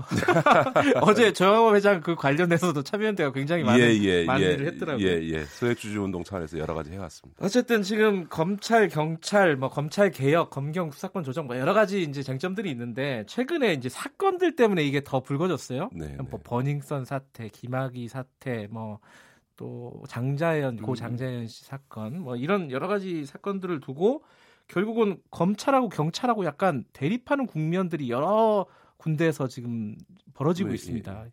이거 어떻게 어떻게 봐야 되나요, 이거를? 예, 김학의 사건이나 버닝썬 사건의 경우에 최근에 이제 그 수사가 본격화되고 구속도 나오고 뭐 이러지 않습니까? 네. 근데 이제 우리 국민들이 보기에는 김학의 사건 같은 경우는 뭐 몇 년 된 사건이고 그렇죠. 버닝썬만 하더라도 이게 무슨 클럽과 관련된 무슨 재벌 총수의 비자금 사건도 아닌데 석 달이 되도록 아직도 이게 제대로 안 되고 있는 이러면서 답답함을 느끼는 건데 네. 이게 특징적인 거에 김학의 사건은 소위 검찰 고위 간부가 연루돼 있고 그 사건을 제대로 처리하지 못하게 외압하는 데 있어서 당시에 청와대나 검찰의 고위 관계자가 연루돼 있다 이런 예. 소위 검찰 내의 유착 문제가 있고 예. 또 버닝썬 사건은 그 과정에서 경찰과의 유착 관계가 있는데 네네. 네. 공교롭게도 버닝썬은 경찰과 유혹 사, 의혹 사건인데 경찰이 수사하고 있고 그렇죠. 거, 김학의 음. 사건은 음. 검찰 내부의 문제인데 검찰이 수사하고 있으니까 이렇게 수사가 계속 장기화되거나 지연돼 왔던 것들이 문제가 있지 않냐. 그래서 저는 개인적으로 경찰 유착 의혹이 있는 버닝썬 사건은 오히려 검찰이 하게 하고 네. 검찰 내에서 사건 축소 은폐 의혹이 제기되고 있는 어, 김학의 그전 법무부 차관 사건은 경찰이 수사하게 하는 식으로 지금 수사 주체를 바꿔야 되는 거 아니냐 이런 생각을 갖고 있고요. 그 얘기를 많은 분들이 했는데 사실 뭐, 아이, 뭐, 그게 되겠어? 이런 생각도 있는 것 같아요. 그냥 말이지. 아니, 예. 사실은 이제 저희가 검경 수사권 조정이나 네. 공수처를 얘기할 때 그 큰 취지 중에 하나가 검찰 내 비리에 대해서는 검찰이 수사권을 갖고 있는 한 덮는다. 네. 그래서 검찰 비리에 대해서는 경찰이 수사하게 하고 경찰 비리에 대해서는 검찰이 수사하게 하자라고 하는 거거든요. 예. 그런 점에서 보면 지금 버닝성 사건과 김학의 법무부 차관 사건이야말로 이런 원칙에 따라서 음. 보면 번성 사건은 검찰이 김학의 법무부 차관 사건은 경찰이 수사하게 하는 게 원칙적으로 맞는 거죠. 사실 근데 버닝썬 사건 같은 경우는 경찰 유혹 유착 사건이기 때문에 음. 검찰이 하는 게 뭐 합리적일 수 있잖아요. 네. 근데 이제 김학의 사건 같은 경우는 고위 검찰들이 연루돼 있는데 이런 사건을 경찰이 하는 경우는 잘 못 봤어요. 사실은. 그거는 이제 지금까지는 검찰이 완전벽한 수사 지휘권을 갖고 예. 있기 때문에 겨, 검찰과 관련된 검사와 관련된 사건에 대해서 경찰이 수사하는 걸 허용하지 않았죠. 그렇죠. 그러면 현실적인 거는 사실 그러면 뭐 특검을 해야 되는 거 아니냐? 뭐 이런 생각을 할 수밖에 없는 상황 아닌가 싶어요. 특검을 매번 이제 그 그때 그때 도입하다 보니까 최근에 와서는 이제 예. 공수처와 같은 형태를 만들어서 검찰 문제에 대해서 이 공수처가 수사하게 하자라고 예. 하는 얘기가 나오는 거죠. 어쨌든 뭐 이런 사건들이 뭐 세 가지 사건이 복잡하게 얽혀 있고 검찰과 경찰이 여기서 또 다 지금 이해관계가 복잡합니다. 이것들이 사실 뭐 요번 사건도 중요하지만은 근본적으로 좀 교통 정리가 필요하고 제도적인 어떤 장치가 필요하다라는 문제 의식을 가지면은 결국 돌아갈 수밖에 없는 얘기가 검경 수사권 조정과 어, 공수처입니다. 그렇습니다. 자, 검경 수사권 얘기부터 잠깐 하면요. 이게 안들이 다 달라요. 요번에 정부가 추진하고 있는 안도 뭐 검찰도 반대하고 있다고 하고 자유한국당이 이번에 새로 내놓은 안도 완전히 다릅니다. 이게 어떤 것이 국민들한테 이득이 되는 방식인지 그 부분도 헷갈려요. 어떻게 보시는지. 예, 어, 조금 다르긴 합니다만 제가 이번에 한국당이 내놓은 그 검경 수사권 조정안을 보니까 네. 그 기존의 민주당이 낸 안에 비해서 검찰이 독자적으로 그러니까 인지해서 수사할 수 있는 특수수사의 범위를 조금 더 어, 줄였고 예. 그다음에 검찰총장 인사추천위원회라든가 경찰위원회 인적 구성에 있어서 조금 더 야당목을 늘리는 형태의 네. 어떤 안들인데 제가 보기에는 지금 검경 수사권 조정과 관련해서는 한국당과 민주당 안이 충분히 조정 가능해 보입니다. 그래서 만약 한국당이 진정으로 검경 수사권 조정안을 처리할 의지만 있다면 저는 음. 어, 상반기 안에도 검경수사권 조정과 관련된 뭐 검찰청법이나 경찰청법 등의 어, 개정은 가능하지 않을까. 오히려 아하. 한국당 발표를 보면서는 좀 가능성이 보이, 보인다 이렇게 아, 생각이 듭니다. 음, 네.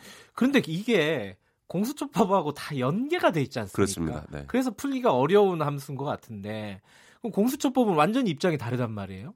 그렇습니다. 이제 특히 문제가 되는 거는 아예 한국당은 원천적으로 그렇죠. 반대고요. 반대. 예. 또 바른미래당에서는 지금 어, 선거법 패스트트랙과 관련해서 공수처 안을 자기 안을 받지 않은 패스트트랙 안 한다라고 네. 하면서 내놓은 안이 공수처의 기소권을 배제하고 수사권만 주자라고 하는 건데요. 네. 이거는 공수처를 만드는 취지를 근본적으로 훼손할 것이어서 민주당으로서는 네. 도저히 받을 수가 없을 겁니다. 왜냐하면 공수처의 기소권을 배제하고 수사권만 네. 주면 일종의 경찰청 특수수사대 만드는 거하고 똑같거든요. 음흠. 사실은 지금 검경 수사권 조정이라고 얘기하지만 그것도 반쪽짜리입니다. 왜냐하면 네.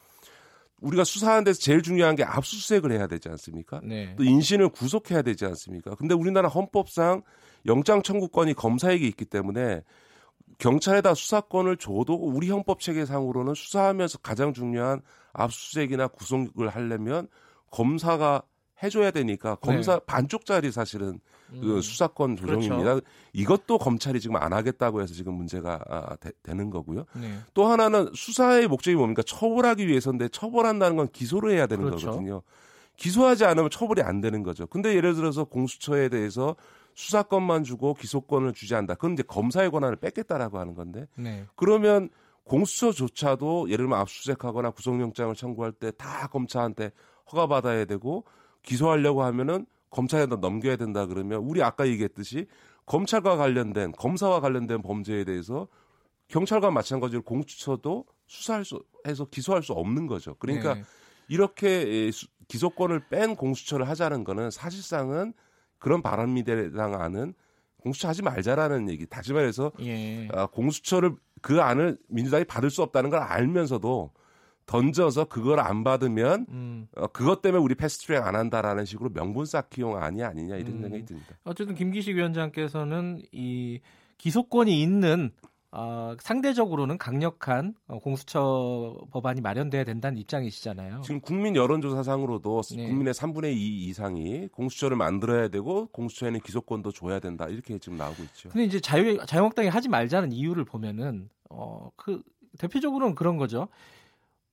이 공수처의 독립성을 어떻게 보장할 거냐. 이게 청와대 또 다른 굉장히 날카로운 칼, 강력한 음. 칼이 되는 거 아니냐. 검찰도 있는데 이 부분을 어떻게 보장할 거냐의 문제다. 그 점과 관련해서 예. 바른미래당에서 이제 일종의 그 검, 공수처장에 네. 대한 이제 야당의 비토권을 인정해 달라는 요구를 예, 했습니다. 예, 예. 근데 저는 그건 충분히 검토해 볼 수 있다고 생각합니다. 아, 그 정도는 검토할 수 있다. 네, 그런 식으로 해서 어쨌든 예. 이 공수처장의 정치적 중립성을 도입하는 방안은 아마 저는 민주당에서도 그렇고 문재인 대통령도 충분히 수용할 수 있다고 보여집니다. 음. 지금 문제의 핵심은 그런 어떤 공수처장의 정치적 중립성 문제가 아니고 그 기소권을 주느냐 마느냐의 문제인 거죠. 음, 또 하나의 문제는 이 어차피 공수처를 만들어도 검사들이 주로 갈 거 아니냐. 네네. 그, 그 놈이 그 놈인데 이 공수처를 하나 더 옥상옥을 만든다고 해서 제대로 돌아가겠느냐라는 약간 비관적인 거죠. 그런 시각 자체가. 꼭 그렇지는 않은 게요. 예. 이제 공수처를 구성하게 되면 기존의 검사가 아닌 변호사들도 상당 숫자가 들어가게 될 거고요. 또 예. 하나는 예전에 이 그 87년 그 민주화 이후에 헌법재판소가 만들어졌습니다. 그 헌법재판소를 처음에는 다 기존의 판사들로 구성을 했거든요. 아하. 그래서 뭐, 뭐 대법원하고 무슨 차이가 있냐 예, 똑같을 예, 거 아니냐 예. 그런데 실제로 조직이라는 게 한 번 만들어지면 자기 네. 존재감 존재를 이유를 확인해 줘야 되기 때문에 국민들에게 아하. 나름 자기 역할을 합니다. 그래서 오히려 음. 나중에는 헌법재판소와 대법원 간에 갈등이 생길 정도로 헌법재판소가 대법원에 대해서 상당한 견제 역할을 했던 게 지난 30년의 역사거든요. 그런 네. 점에서 보면 공수처가의 구성에 상당한 검사들이 들어간다 하더라도 전식 검사들이 네. 들어간다 하더라도 검찰에 대한 상당히 견제 역할을 할 거라 이렇게 보여집니다. 그런데 지금 현실 정치에서는요. 지금 어, 검경 수사권 조정과 공수처법과 사실 선거법이 다 지금 연계가 돼 있는 상황이잖아요. 어쩔 수 없이. 자, 그러면은 어, 여당 입장에서도 뭔가 선택을 해야 되는 상황이 오지 않을까. 뭔가를 하나 조금 버리진 않더라도 애초에 기대보다는 좀 적게 어, 얻을 수 있는 성과를 그렇게 좀 선택을 해야 되지 않을까라고 어, 그런 시간이 오고 있습니다. 사실은. 김기식 위원장께서는 물론 이제 뭐 그 선택의 당사자는 아니시지만은 어떤 것이 지금 상황에서 합리적인 선택일까? 왜냐면 이게 이러다가 아무것도 안 하고 끝나버릴 수도 있다 이런 생각이 들어요.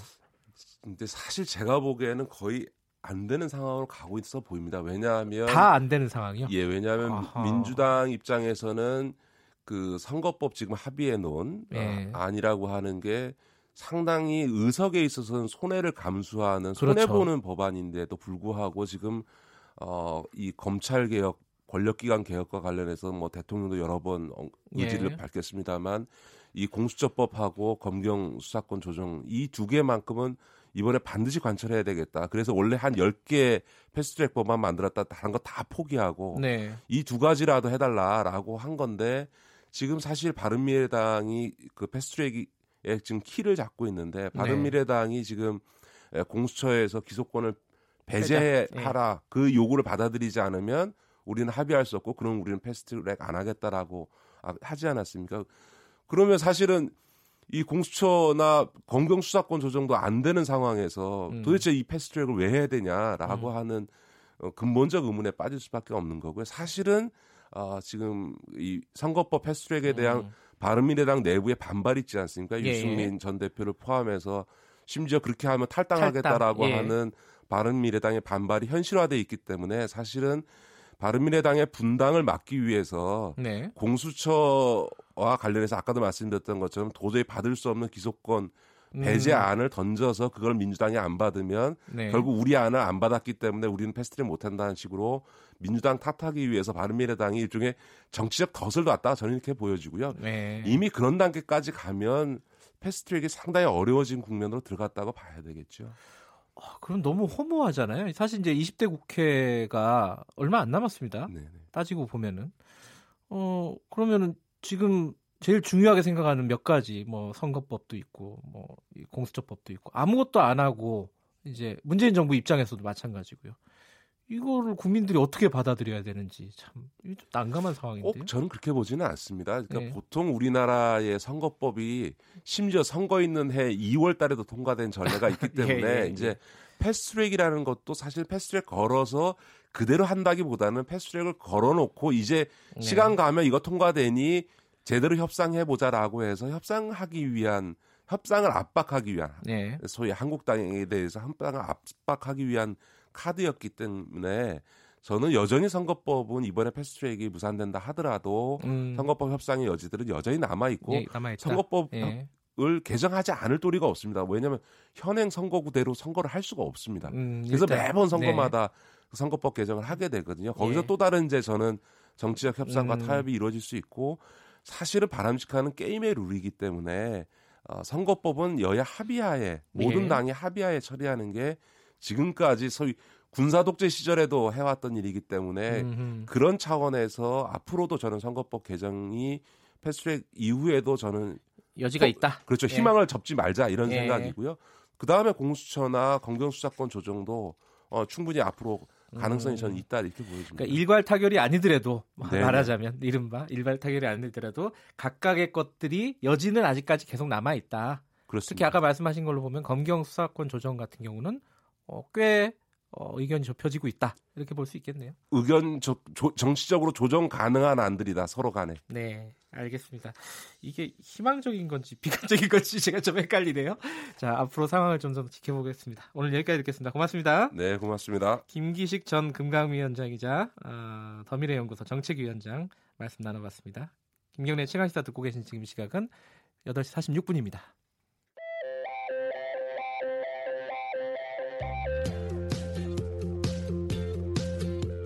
오늘 하루 이슈의 중심 김경래의 최강 시사.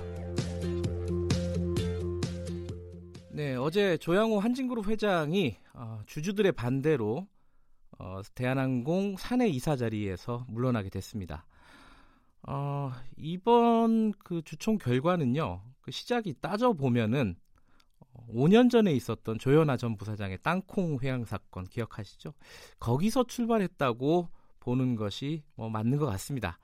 이 땅콩양 사건의 직접적인 피해자이고요. 그 이후에 계속 그 대한항공 총수 일가의 갑질을 세상에 드러나고 공론화해온 어, 박창진 대한항공 직원연대 지부장 어, 심정이 가장 어, 남다를 것 같습니다. 전화로 연결해 보겠습니다. 안녕하세요. 네, 반갑습니다. 네. 어제 그 주총 끝나고 나서 나오시면서요. 이렇게 밝게 웃는 모습이 사진에 많이 실렸어요. 언론에. 아, 네. 예. 심정이 어떠셨습니까? 그 당시에는 좀 안타까운 마음과 참담한 마음이 많이 들었던 것 같습니다. 아시다시피 아, 예. 그 이렇게 그 거대한 어, 대한항공이라는 기업이 또 제가 그동안 몸담아왔던 네. 회사가 이 정도 수준에밖에 안 된다라는 음. 안타까운 심정이 들었던 것 같습니다. 아 이게 뭐 겉으로는 웃고 계시지만은 실제로 이게 박창진 지부장의 회사잖아요. 이 회사가. 네, 그렇습니다. 안타까운 네. 마음이 더 크셨다. 네. 근데 어제 이 화면을 보니까요. 네. 그 주주총회 자리에 보니까 이 이제 조양호 회장 연임에 반대하는 발언을 하는 사람들을 향해서 고성을 지르고 막 삿대질을 하고 이런 사람들이 꽤 많더라고요. 네, 심지어 뭐 입에 담을 수 없는 욕도 뭐 뒤에서 저에게 하신 분들도 되게 많았는데요. 아 그래요? 음. 네. 그래서 제가 이제 우스갯소리로 옆에 계시던 저희 노조 임원분한테 네. 저분들 어디서 구해온 연기자들이신가라고 했더니 네. 그분이 하시는 말씀이 그 중에 한 분이 아, 제가 모, 모셨던 네. 어 부서의 뭐 관리자였다 퇴, 퇴임하신 분이다 이런 얘기도 하시더라고요. 아. 아마 동원된 분들이 아닐까라는 추정을 하고 있습니다. 네. 네. 이번에 이렇게 그 나가게 되면요 조양호 회장이 어 뭐가 대한항공에 큰 변화가 생기는 겁니까? 어떻게 되는 겁니까? 이게 뭐 별일 아니다. 뭐 사내이사로 나가지만은 경영권은 계속 가지고 있다. 이렇게 대한항공 측에서는 얘기를 하고 있고요. 어떻게 되는 거예요? 네, 수저의 말이 맞을 것 같고요. 이미 대한항공은 살라가 있었던 조현아 씨의 땅콩 해양 이후에 뭐 자리 를 물러나게는 했지만 네. 아, 표면상의 뭐 그 조치였을 뿐 실질적인 그 후속 조치가 따르지 않았었고 네. 지금도 마찬가지로 조양호 회장은 물러났지만 그의 아들인 조원태 사장은 그대로 그 자리를 유지하고 있고 네. 그 조양호 회장이 이렇게 어, 어, 지금의 결과 나쁜 결과가 나오기까지 옆에서 보좌를 했던 네. 그 부역 했던 관리자들이 그 자리에 그대로 남아 있기 때문에 네. 뭐큰 변화가 당장 생길 거라고 생각은 하지 않지만 네. 어, 아시다시피 이번 일이 뭐 소액 주주 혹은 또 저희와 같은 내부 노동자들 또 경제 약자의 입장에 있는 사람들의 네. 목소리가 네. 합쳐져서 견제를 할 수 있는 기능을 최초로 했다라는 데 음. 의미를 두고 있고요. 예. 거기에 대한 경계심을 아마 본인들이 말하는 대로 본인들이 이 회사를 책임지고 있는 전문 경영인이고 네. 사랑하는 마음이 있으며 바꿔나가지 않을까 하는 기대도 하고 거기에 초석이 되길 바라는 마음은 있습니다. 네. 그 기대를 하신다는 마음은 알겠는데 따지고 보면요. 아까 제가 말씀드렸듯이 5년 전 땅콩향 사건 때 그때부터 사실은 기회가 많지 않았습니까? 변화를 할 수 있는 그리고 뭐 속된 말로 정신 차릴 수 있는 기회들이 굉장히 많았는데 이루어지지 않았어요. 네. 이거 어떻게 봐야 될 거예요? 앞으로 그건 우리 사회 예. 구조의 에, 치명적인 결함인 것 같습니다. 아시다시피 네. 저 같은 약자들, 특히 뭐 제 경우를 예를 들어서 말씀을 드리자면 네. 제가 산에서 당하는 아, 차별이라든지 2차 가해에 대해서 네.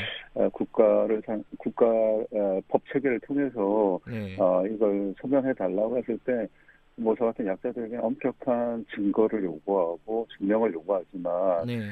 이런 분들 이런 경, 어, 어떤 힘을 갖고 있는 주체 세력들이에게는 처고 넘치는 뭐 증거가 있더라도 네. 충분하지 않다라는 네. 핑계로 어, 그 처벌이라든지 징계라든지 견제가 이루어지지 않는 이 사회 구조가 네. 그들로 하여금 이런 오만한 이제 태도를 일반하게 하는 것 같고요. 네. 그런데 뭐 이번을 계기로 이런 작은 이제 변화들을 겨, 계기로 네. 어, 조금씩 국민 의식도 바뀌고 그런 것도 제, 게, 견제가 돼야 된다는 생각이 음. 전하게 오지 않을까 네. 생각합니다. 네. 그 이 땅콩 해양 이후에 어, 대한항공의 직원연대라는 조직도 만들어지고요. 박창진 지부장님이 지금 맡고 계신 직원연대도 만들어지고 대한항공 내부의 분위기가 좀 많이 달라졌습니까? 어떻습니까?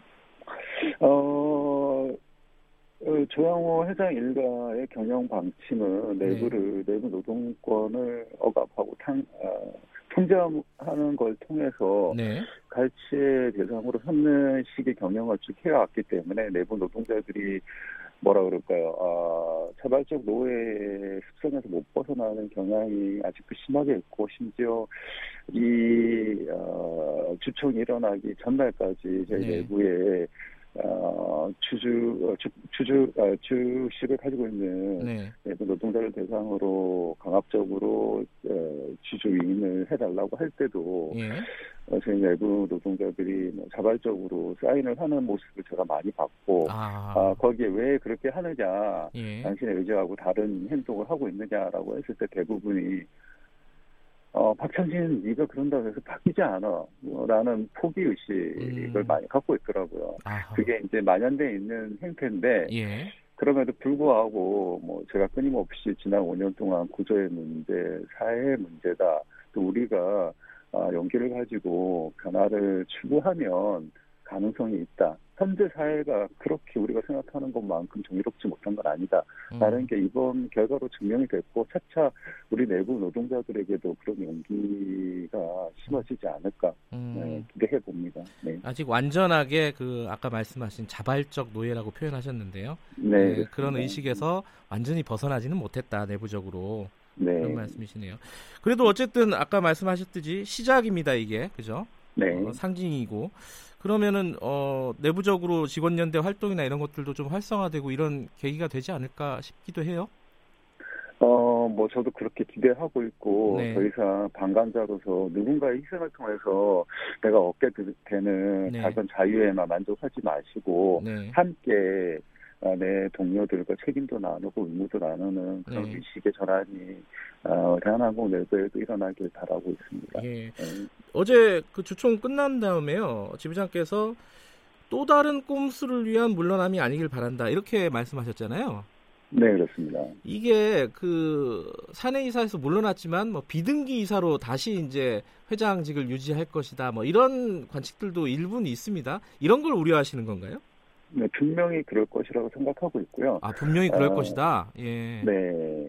뭐 아시다시피 우리나라 재벌 구조가 어, 지주 회사를 통해서 순환 출자를 통해서 어, 다그 컨트롤 할 수 있는 그런 구조지 않습니까? 네. 아마 조영호 회장도 그걸 놓치지 않으려고 생각하겠지만 네. 이번에 크게 뭐 땅콩해양 또뭐 물컵 갑질 등 여러 네. 가지 네. 경종이 울렸음에도 불구하고 본인의 아니란 태도로 어, 이 대한항공이라는 국민들의 회사 아니겠습니까? 네. 소유물이기보다는 네. 를 이렇게 방치했던 점들을 다시 한번 각인하셔서 똑같은 실수를 반복하지 않으셨으면 좋겠다는 게 음, 바람입니다. 바람이긴 한데 처음에 말씀하셨듯이 그런 꼼수로 다시 계속 경영권을 유지할 것이다. 이렇게 보시는 거네요, 일단은. 네, 거기에 관련해서는 끊임없이 네. 저도 개인적 또 저희 노조를 통해서도 어, 또 사회적 연대를 통해서도 견제해 나갈 것이라는 것을 분명, 분명하게 말씀드립니다. 알겠습니다. 앞으로 뭐 계획이 있으면 간단하게 한 말씀 해주시죠. 어, 이번 조양호 회장의 불신임 안이, 아, 안이 통과됐던 거에는 많은 국민 여러분들이 네. 네, 저희를 믿고 주주권을 위임해 준 것에 기인한다고 생각합니다. 네. 앞으로 어, 더 그런 사회적 요구에 부응할 수 있는 네. 연대 열심히 해나가는 박창진 음. 또 대한항공 직원 연대 지도가 되도록 하겠습니다. 예, 뭐 마지막으로 그동안 좀 고생하셨다. 물론 이게 시작이지만 그런 말씀 좀 드리고 싶습니다. 감사합니다. 네, 오늘 말씀 감사합니다. 박창진 네. 대한항공 직원연대 지부장이었습니다. 네, 3월 28일 목요일 어, 수요일이 아니라 목요일입니다. KBS 일라디오 김경래 최강시사 오늘은 여기까지 하겠습니다. 어, 오늘 미세먼지가 조금 오후 들어가면은 나아진다고 합니다. 파란 하늘 볼 수 있다고 하고요. 하루 잘 보내시고요. 내일 뵙겠습니다. 저는 뉴스타파 기자 김경래였고요. 내일 아침 7시 25분 다시 돌아오겠습니다.